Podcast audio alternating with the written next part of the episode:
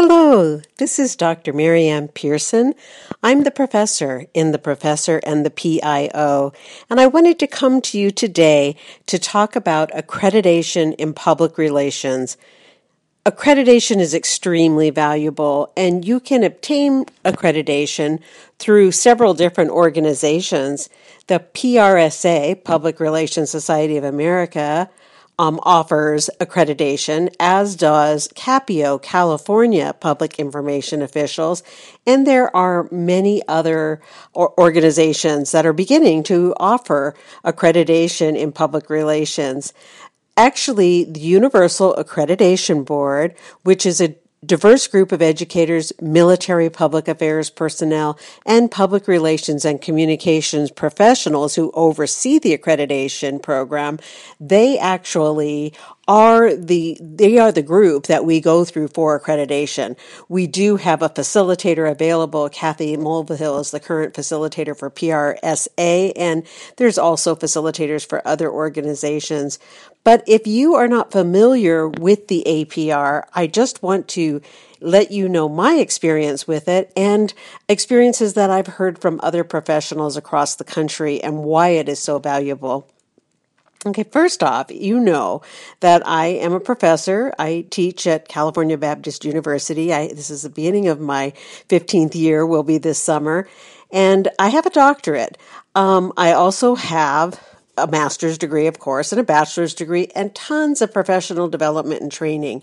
But there was something different about becoming accredited and going for the APR. I think one of the best ways to explain it is to think about an accountant and a CPA, that type of, of distinction.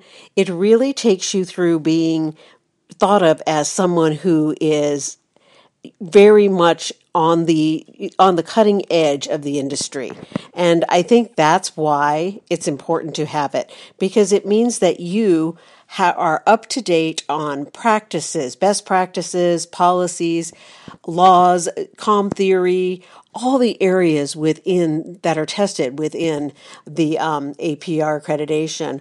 There's c- consultant type strategy questions that are based on scenarios that we read when you're taking the exam and when you're prepping you have sample ones where you have to kind of just evaluate what is the most important aspect of this scenario. Is it ethical behavior? Is it our relationship with our client? Is it um, is it b- being fair to the public and disclosing information that should be disclosed, or is there a copyright area that needs to be looked at? So it these are advanced questions that practitioners take and evaluate and answer successfully to gain this accreditation.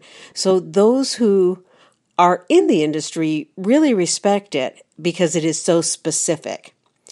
Now, when I went for my doctorate and studied um, in Riverside at a local university and did my dissertation, that is a lengthy research process and it it really changes the way you think in a way and gives you an appreciation for the theories and the research that has been done in your field prior to to your making contributions within the field. This accreditation is a little different. I, years ago, I held a real estate license and an insurance broker's license, and I know that for those exams, I had to study and take a test. And that's more what this accreditation is like. It's a very stringent test over certain areas which are defined as KSAs, knowledge, skills, and abilities that are industry standard for professionals in the field of public relations and communications. So it is something that I think is extremely valuable. The chapter I belong to, Public Relations Society of America Inland Empire, has a wonderful chair this year, and that would be Karen Berg, and she is is meeting with folks over dinner or coffee to explain the APR program to them. And um, you may not be in our area, you may be listening from uh, some other area, and there are PRSA or professional organizations that you can contact to find out about the APR. You can also, if you're associated with military, there is an APRM, which is a designation for military public affairs. And this is very highly thought of too and can be the difference in obtaining the job or not. So I just encourage you to look into the APR. You can reach out to me at our website or at mpearson at calbaptist.edu if you'd like information. There's lots of information at the National PRSA website and at CAPIO and other organizations.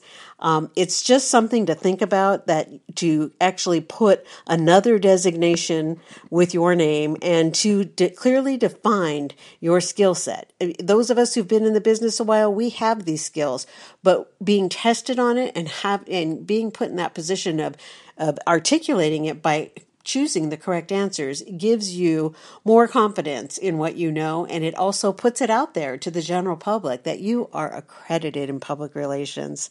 So I am here to help you. Our PIO is also um, Professor C.L. Lopez is available to help you as well. So feel free to reach out if we can answer any questions about the APR or anything else. Thank you. Bye.